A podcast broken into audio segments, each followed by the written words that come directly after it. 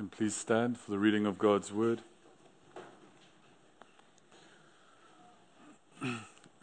Luke chapter 1, verses 26 to 38. In the sixth month, the angel Gabriel was sent from God to a city of Galilee named Nazareth, to a virgin betrothed to a man whose name was Joseph, of the house of David. And the virgin's name was Mary. And he came to her and said, Greetings, O favored one, the Lord is with you. But she was greatly troubled at the saying, and tried to discern what sort of greeting this might be. And the angel said to her, Do not be afraid, Mary, for you have found favor with God. And behold, you will conceive in your womb and bear a son, and you shall call his name Jesus. He will be great and will be called the Son of the Most High. And the Lord God will give to him the throne of his father David. And he will reign over the house of Jacob forever, and of his kingdom there will be no end. And Mary said to the angel, How will this be, since I am a virgin? And the angel answered her, The Holy Spirit will come upon you, and the power of the Most High will overshadow you. Therefore, the child to be born will be called Holy, the Son of God. And behold, your relative Elizabeth, in her old age, has also conceived a son. And this is the sixth month with her who was called barren for nothing will be impossible with God. And Mary said, Behold, I am the servant of the Lord. Let it be to me according to your word. And the angel departed from her. You may be seated. Okay, so let us, let us pray. Heavenly Father, we thank you for this wonderful word that we, that we have today from the Gospel of Luke. We thank you that we can celebrate the birth of Jesus Christ. I pray, Lord, that, that we will truly see you this, this afternoon, that we will truly see you for who you are, that we'll understand who you are, Jesus. I pray that you will be truly honored and, and glorified. And I thank you for this. In Jesus Christ, amen. So, the book of Hebrews says in chapter 1 long ago, at many times and in many ways, God spoke to our fathers by the prophets. But in these last days, He has spoken to us by His Son. So God's final word is Jesus. Jesus is the final word. There is no other word apart from Jesus Christ. So I'm really excited to talk about Jesus this afternoon. Um, we're really going to have a deep look at the virgin birth, what it all entails. And nothing that I'm going to say today is new. I don't have anything new to say. All I'm going to do is, is expound for you what has already been clearly taught in the history of the church by those who have, who have gone before us. So, before I get into the work of our great mediator, Jesus Christ, I want to first talk about justice and the first Adam. Before we see the doctor, I want us to see the great plague. Before we see the rescue, I want us to see the spiritual tsunami that has hit this earth. Now, as we saw in the book of Genesis, as we know from the book of Genesis, God created all things good.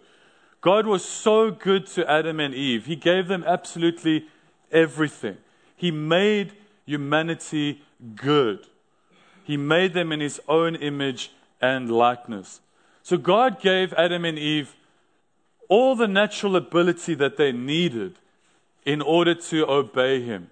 They did not need some kind of restorative grace to help them along. They had what they needed to get the job done. Now, notice in Genesis chapter 2 that there is, there is no reason given for why they should not eat from the tree of the knowledge of good and evil. In the garden of God, Adam and Eve are given one prohibition, but of the tree of the knowledge of good and evil you shall not eat. So God doesn't explain to them, this is why you shouldn't do it. Genesis doesn't tell us that. It does say that the day that you eat from the tree, you will surely die. So God is saying that I want you to do something because I have been so good to you. I've given you absolutely everything, and I am God, and therefore obey me. Obey me not because of consequences, but obey me because I've done everything for you and I'm a good God. I've given you everything. So God is calling Adam and Eve to do something for His sake, for His glory. Now, when Adam and Eve disobeyed God, they chose to determine good and evil for themselves. And the Lord God said in verses in chapter 3 verse 23 verses 22 then the Lord God said behold the man has become like one of us in knowing good and evil. So after disobeying God they did become like God in that now they determined good and evil for themselves. So God had given them life, companionship, work, He's placed them in paradise itself, but they are creatures and they are, they are not meant to determine good and evil for themselves. So when they were tempted by Satan, they started desiring to make the rules for themselves. Not have God be the judge and the one who decides what is good and evil. They wanted to, to determine things for themselves.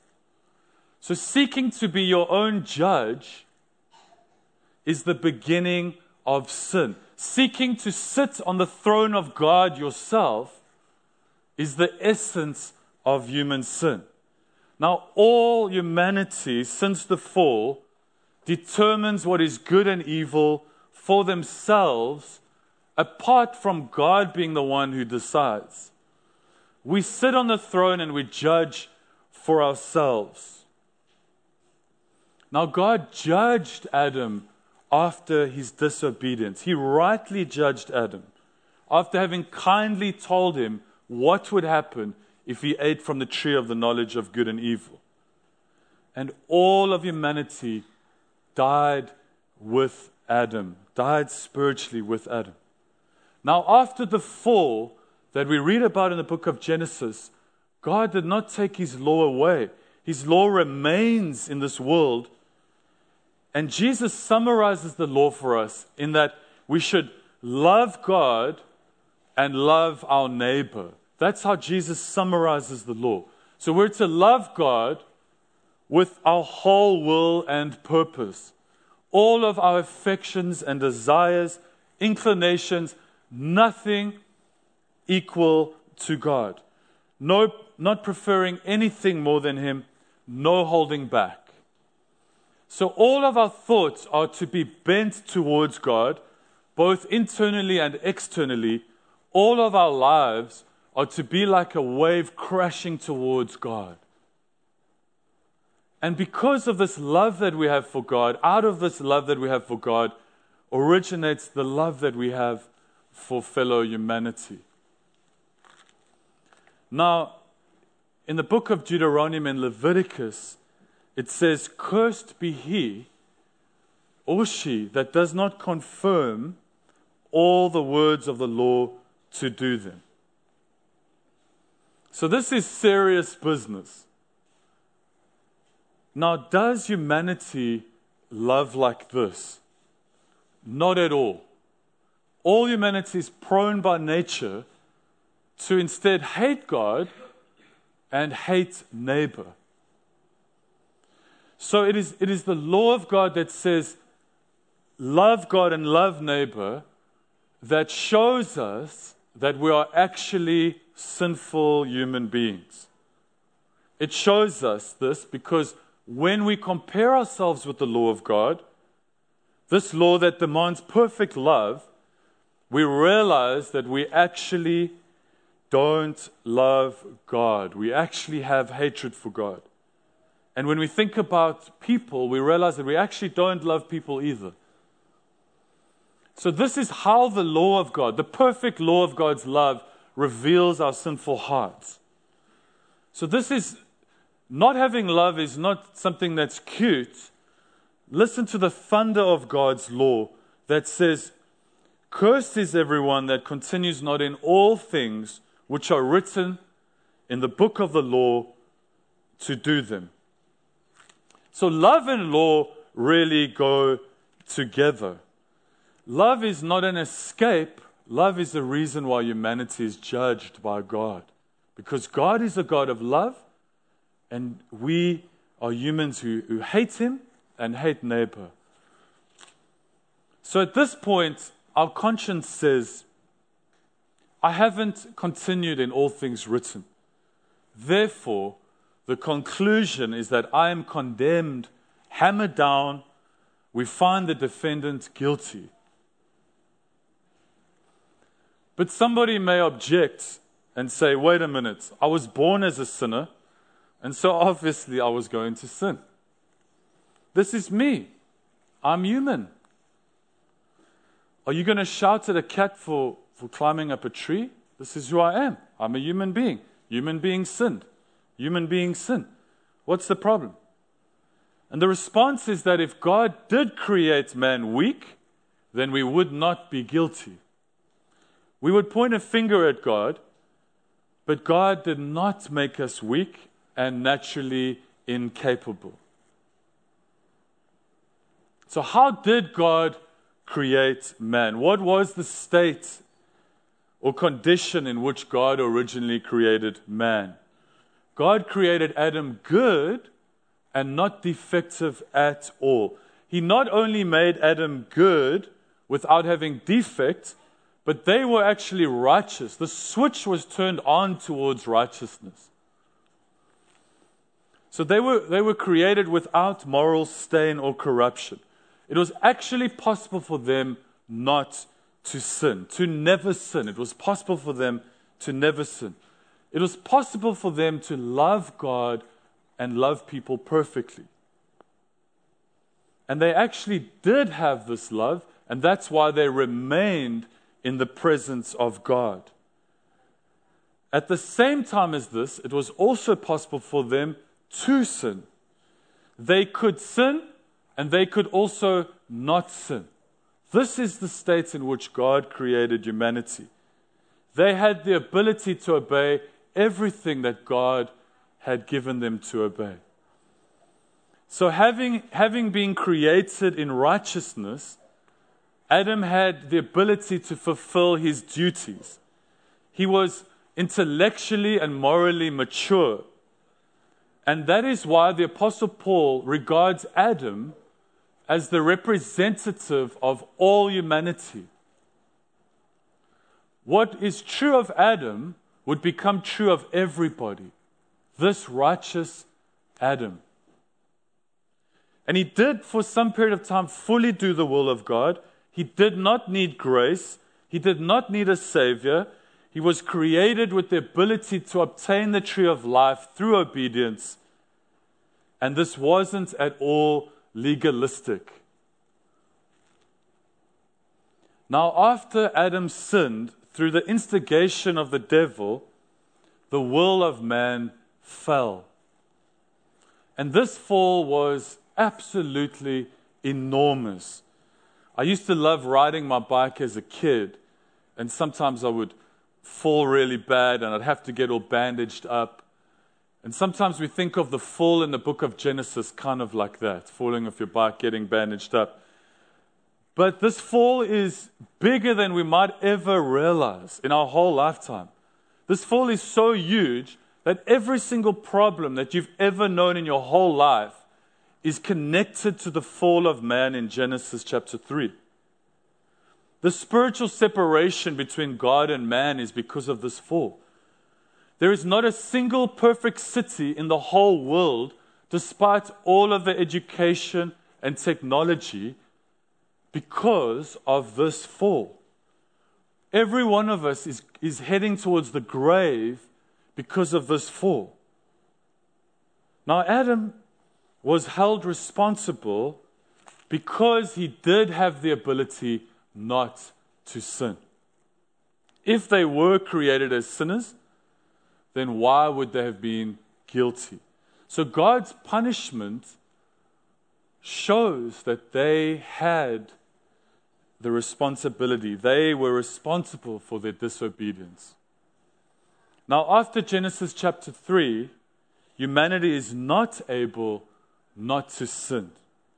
If you had to ask Adam if it was possible for him to not sin after Genesis 3, he would say, Impossible. It's no longer possible not to sin. Those days are over. So, if there's one thing that, that Adam knew from experience, it was that God is just and requires obedience. If there was ever going to be deliverance, it had to come through justice and obedience. God would never say, Adam, I think I was too serious. I overreacted. Don't worry about it. You can go back to Eden now. No. The only way back is through justice and obedience, through perfect righteousness. And it's at this point that we can see the logic behind substitution. If there is any way to get right with God, it is only through perfect obedience. Obedience was required in the garden, obedience is required afterwards as well. So obedience must come from you or from somebody else. That's the only way for humanity.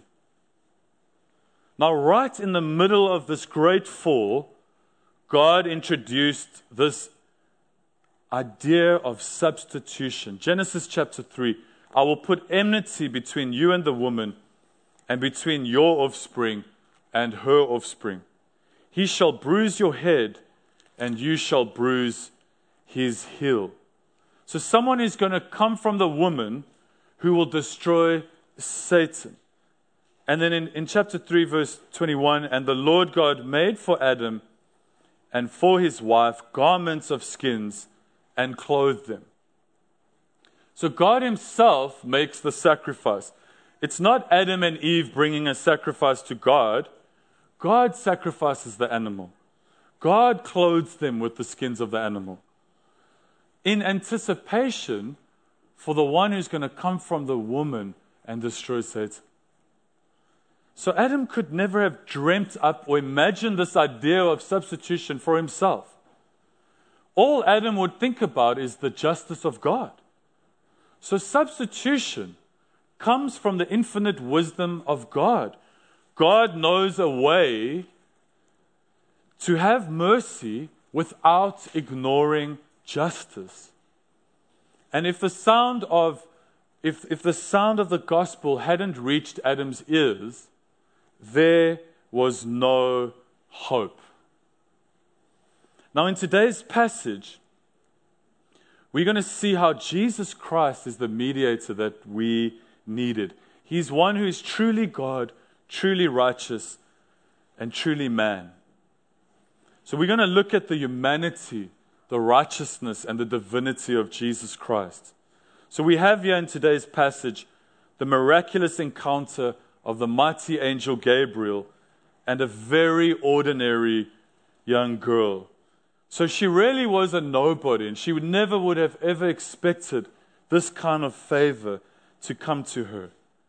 And Gabriel is there to announce good news. So have a look at verses 26 to 27.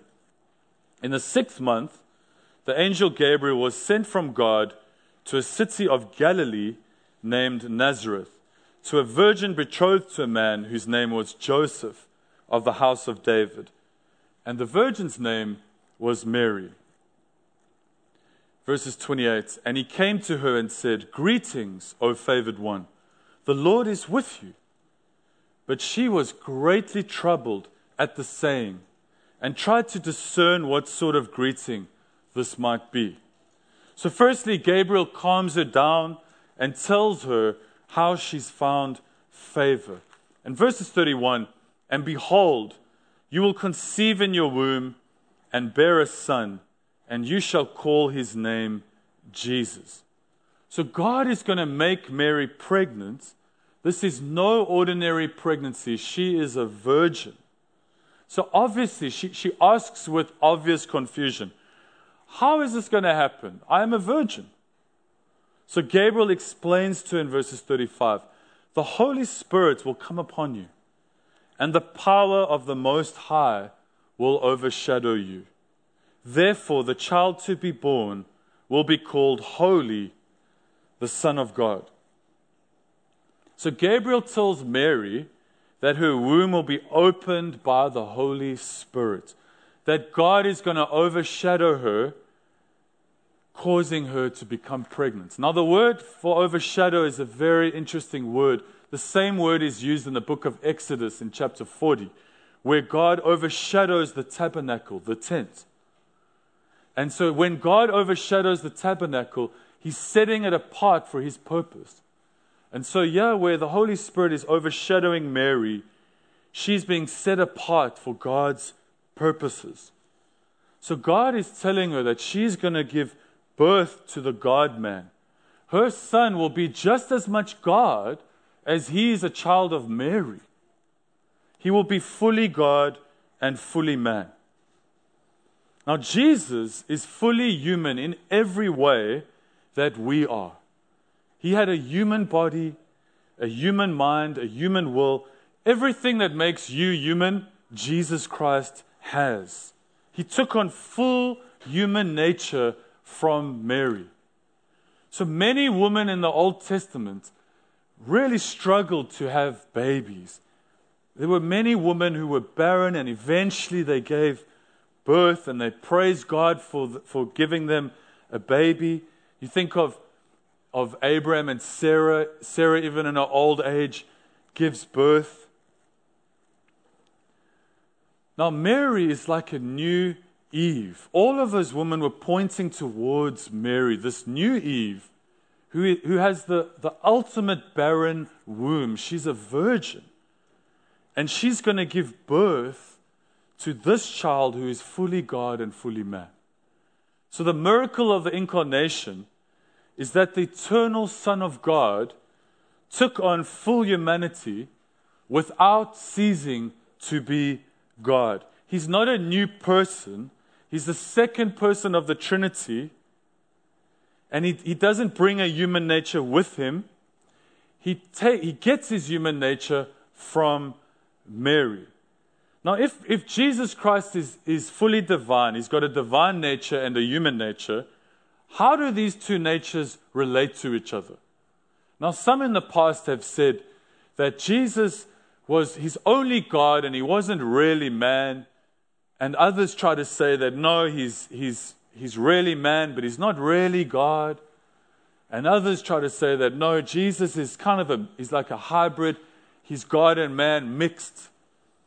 And the church looked at this and responded from the Bible and said, heresy, this is false teaching. And it, it was condemned as heresy in the history of the church. So the Athanasian Creed turns its attention to the mediator and it says, It is necessary to eternal salvation that he who desires to be saved should also believe in the incarnation of our Lord Jesus Christ. So, the right faith is that we should believe and confess that our Lord Jesus Christ, the Son of God, is equally both God and man. So, this is eternally important, and so it really deserves our attention this afternoon. we we firstly see that Christ is both God and man. So that means that he, he, he's divine and human at the same time. He doesn't go back and forth between, between being God and being man. Rather, ever since the incarnation, he remains what he always was, true God, yet now he also and ever will remain true man. Christ is both God and man equally. So, so this teaches us to be careful about maintaining a balance in emphasis. We must confess from the heart that Jesus is God, but we mustn't overemphasize his divinity so that his humanity gets ignored. We also must confess with conviction that Jesus Christ is truly man, but not emphasize his humanity to such a degree that his divinity fades away. So rather, we aim for equal emphasis on both the divinity and humanity of Jesus Christ. Why? Is this just nitpicking? Not at all. This is because our mediator must be God and man. He has to be, and the church has always understood that. In Mark chapter 4, Jesus goes to sleep and he wakes up and he says, Peace, be still. And the wind and the waves quieten down immediately. He goes to a wedding like a man and he turns water into wine. Jesus weeps at the grave of, of Lazarus, but then he says, Come forth. Lazarus come forth, and Re- Lazarus is resurrected. He is the God man. Now, in verses 35, it says, The Holy Spirit will come upon you, and the power of the Most High will overshadow you. Therefore, the child to be born will be called Holy, the Son of God. So, this is how Gabriel describes it to Mary. If Jesus is not fully God and fully man, he cannot be our Savior. So, this is so important. Jesus must have both of these natures joined together in one person. Jesus is one person with two natures, and these natures are not mixed or separated. And this is who the person of Jesus Christ is today. Without this, Christmas would be absolutely nothing. We wouldn't have the Savior that we need. Now, I'm sure many of you have received some really pretty ridiculous Christmas gifts over your lifetime. Um, I've received some really bad gifts. I'm thinking of some t shirts with just really cheesy pictures everywhere, and you just, what, why did you give me this? And that's, I'm sure all of you have had the same experience. But God knows exactly what gift we need in our mediator. He knows exactly what we need in a mediator. Now, our first major point that I really want to emphasize is that Jesus must be fully man. Why is it necessary that Christ is fully man? Because it, is, it was a human being that sinned. It's humanity that sinned. And therefore, it is necessary that a human being makes, make satisfaction for sin. Paul says in the book of 1 Corinthians, chapter 15, by man came death, by man also came the resurrection of the dead. So a human being must die. Without the shedding of blood, there is no forgiveness. So the, the, the mediator that we need must come from the same family as Adam. And it's interesting that if you look at the genealogy in the Gospel of Luke, it traces all the way back from Jesus to Adam. So he has to be fully human in order to be our mediator. Secondly, Jesus, our mediator, must be fully righteous. We need a mediator that is not affected by the guilt and corruption of the first Adam. If Jesus has sin, he cannot save us. He would have to satisfy for himself. Only if our mediator is truly righteous can he be our Savior. Now, how can Jesus be truly righteous if he was human? And the, the angel Gabriel tells us in verses 35 that it's as a result of being born of the Holy Spirit that he would be holy, that he would be called holy, the Son of God. So it is, it is very clear that Jesus, though being human, was also sinless. In Hebrews chapter 4, it says, For we do not have a high priest who is unable to sympathize with our weaknesses, but one who in every respect has been tempted as we are, yet without sin.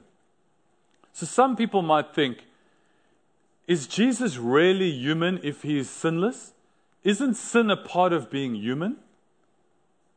No, it's not. As we saw with the first Adam, sin is not human. Sin isn't human at all. Sin is not inherent to being human. Sin is not of the essence of being human. We were created sinless, and so sin is like a virus that has infected humanity. But it's not, sin is not of the essence of humanity. But all those who are under the first Adam are sinners. And this is where we need to see the importance of the virgin birth. Jesus Christ is different. Jesus is not born in Adam like the rest of us. That is why Jesus is sinless. Adam, listen to this Adam is not the head of Jesus Christ. Jesus is the new head. He has not received Adam's guilt or corruption. He, Jesus Christ was not born with guilt and with a sinful nature. If Jesus was born under Adam, he would also be a sinner and he would not be able to be our mediator.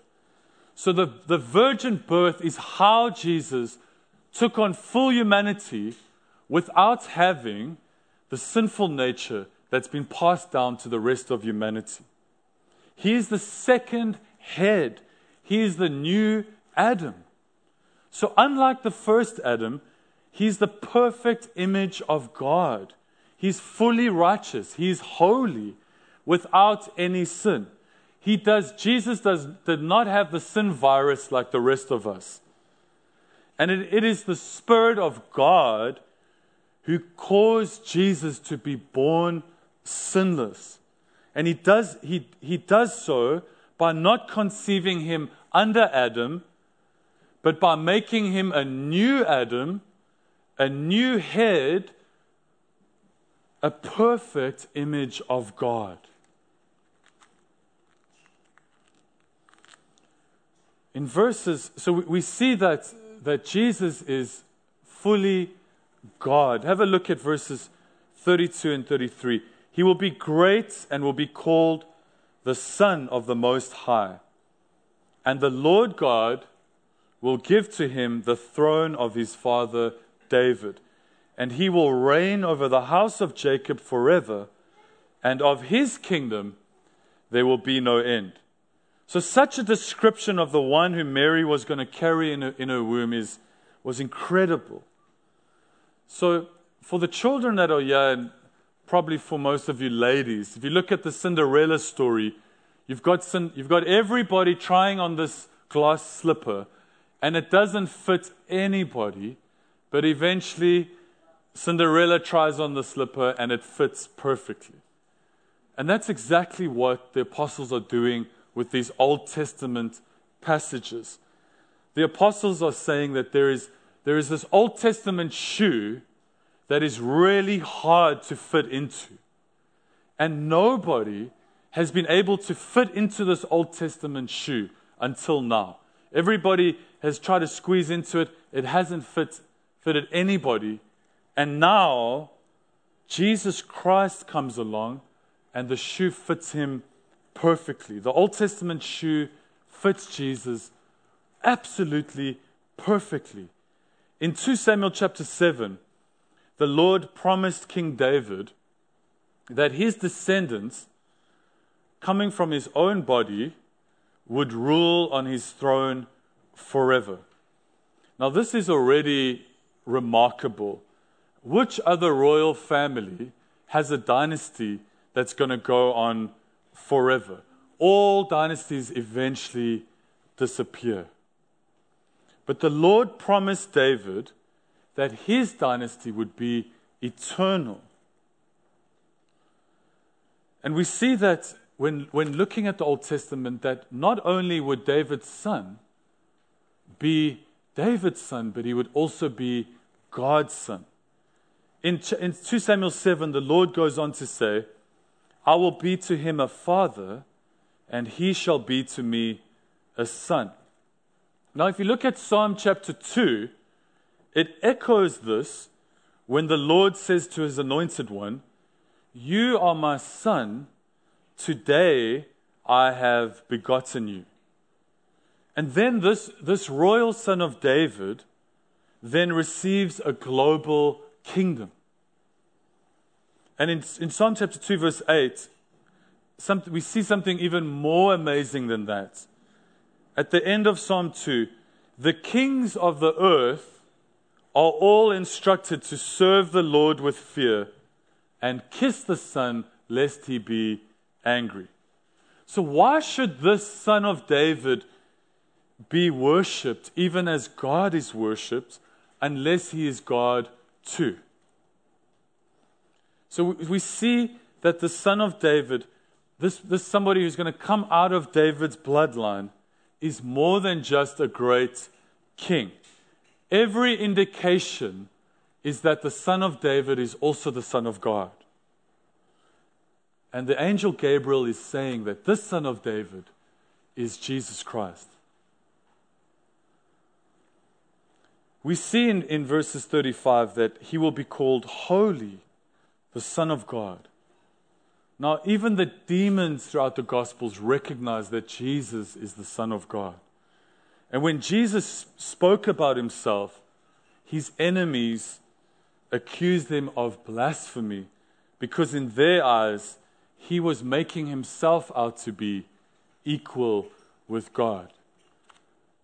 So, Jesus, as our mediator, has to be fully God our mediator has to, had to go through, undertake, take in his human nature the infinite justice of God against sin.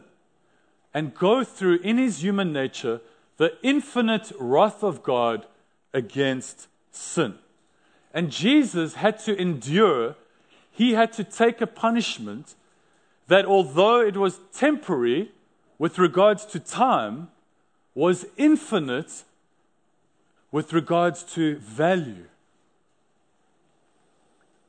Now, if our mediator had only been a human being and he had taken upon himself the full justice of God, he would have been crushed under its weight.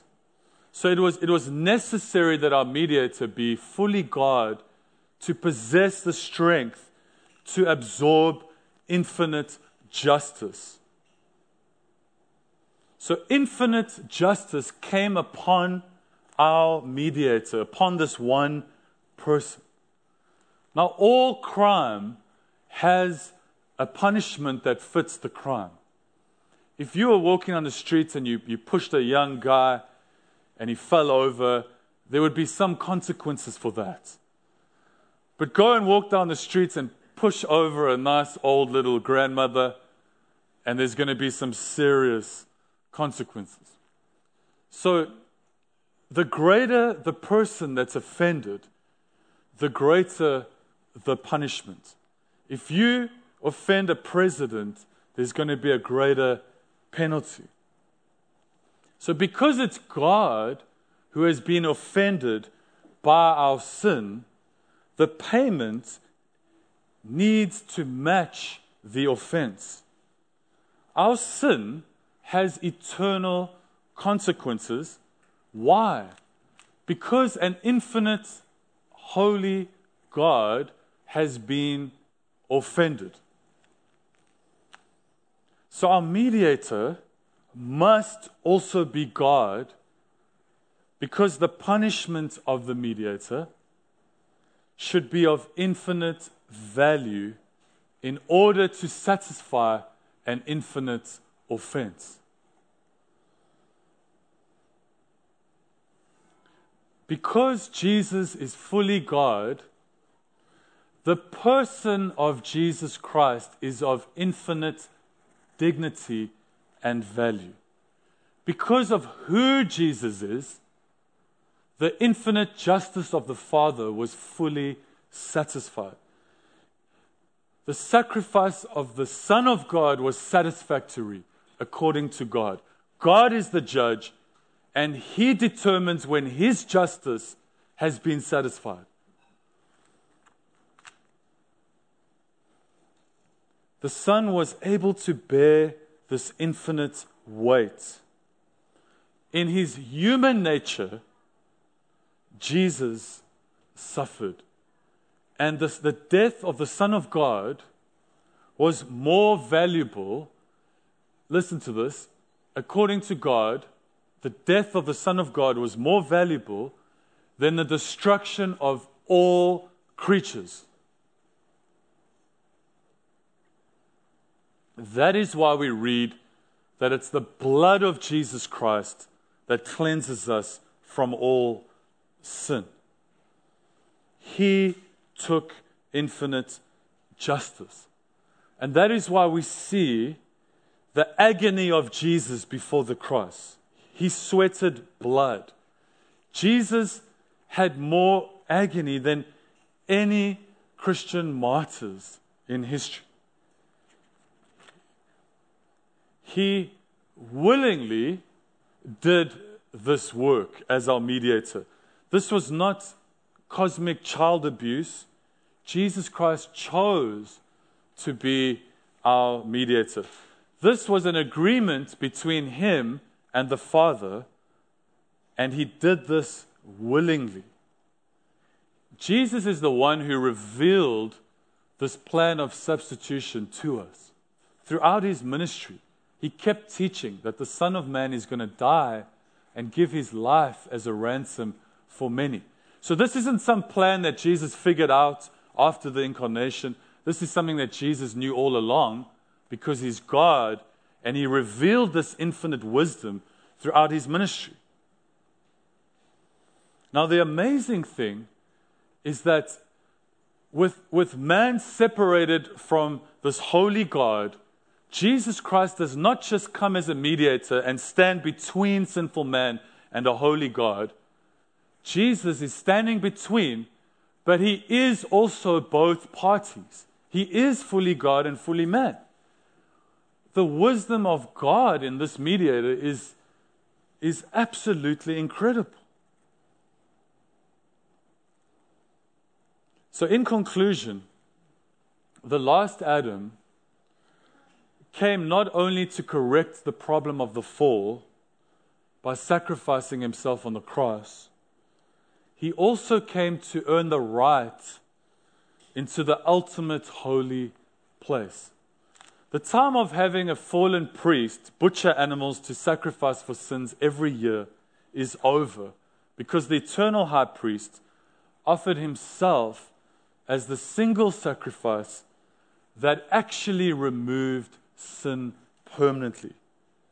The time of going to the temple to meet with God through a fallen priest is over because Christ, the eternal high priest, came to tabernacle amongst us.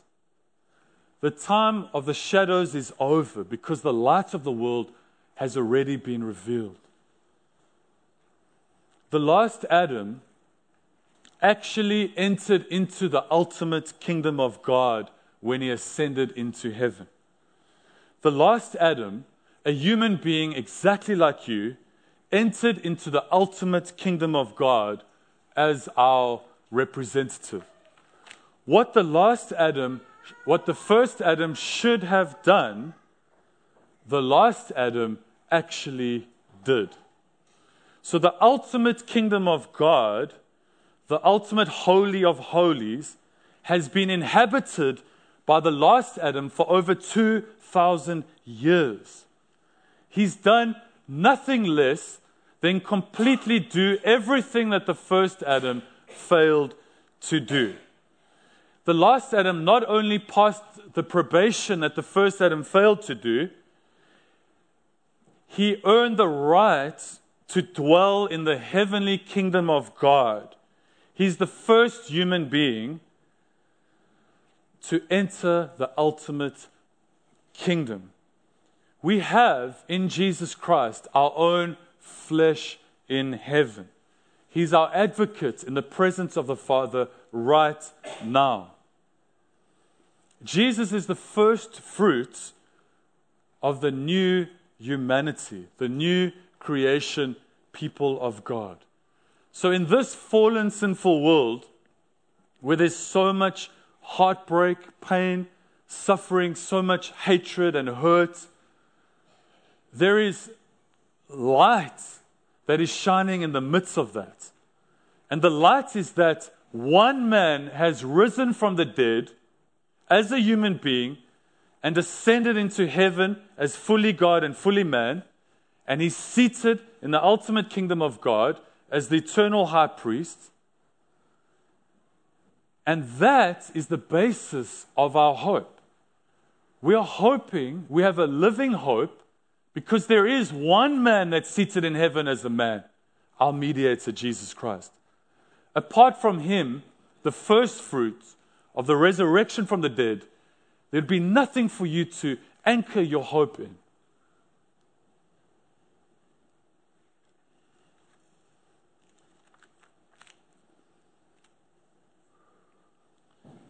If you are under Adam, you are already judged as guilty.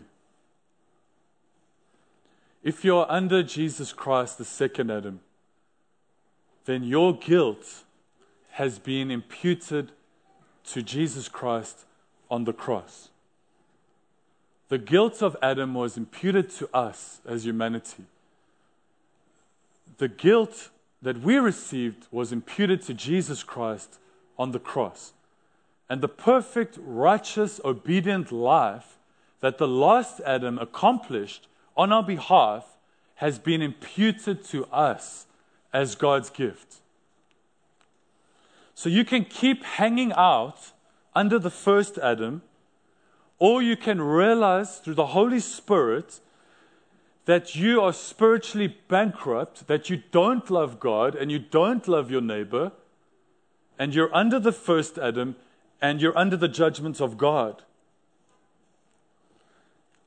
And if you can see this, then with the hands of your soul, you can grab on in true faith to the last Adam who has taken your sin upon himself on the cross and is offering his righteousness to you with open hands of mercy. God has always demanded perfect obedience. Nothing has changed. And this obedience is only there in Jesus Christ. So, brothers and sisters, the last Adam has done more than clear the slate and put you back in the garden with a second chance. Jesus has done more than put you back in the garden with a second chance. Jesus already accomplished what Adam failed to do. The gospel is not that you're getting a second chance to try and do what Adam failed to do. The gospel is that Jesus did already what Adam failed to do. He's seated in heaven at the right hand of the Father, and his accomplishments are being given to us through the Holy Spirit. That is the good news. Jesus has earned it, and the Holy Spirit is giving it to the church. The good news is that Jesus Christ has done the law for you. All of our demerits have been put on him on the cross, and all of his merit has been imputed to us through faith in Jesus Christ. So we are adopted, justified, regenerated children of the Heavenly Father through the only begotten Son of God. And we are on our way to glorification. So, Covenant Church, Merry Christmas. May you experience and know this wonderful good news of Jesus Christ. Let us pray. We thank you, Heavenly Father, for, for your Son, our mediator. Thank you, Jesus, that, that you have done everything for us, that your cross was fully sufficient. Your life earned ultimate merit for us. Thank you, Jesus, that you absorbed full justice on our behalf so that as we put our faith in you, we can be declared righteous. We thank you so much for the good news. We thank you so much that you are the, you are the true light of the world that shines at this Christmas time. We bless your name, Jesus Christ. Amen.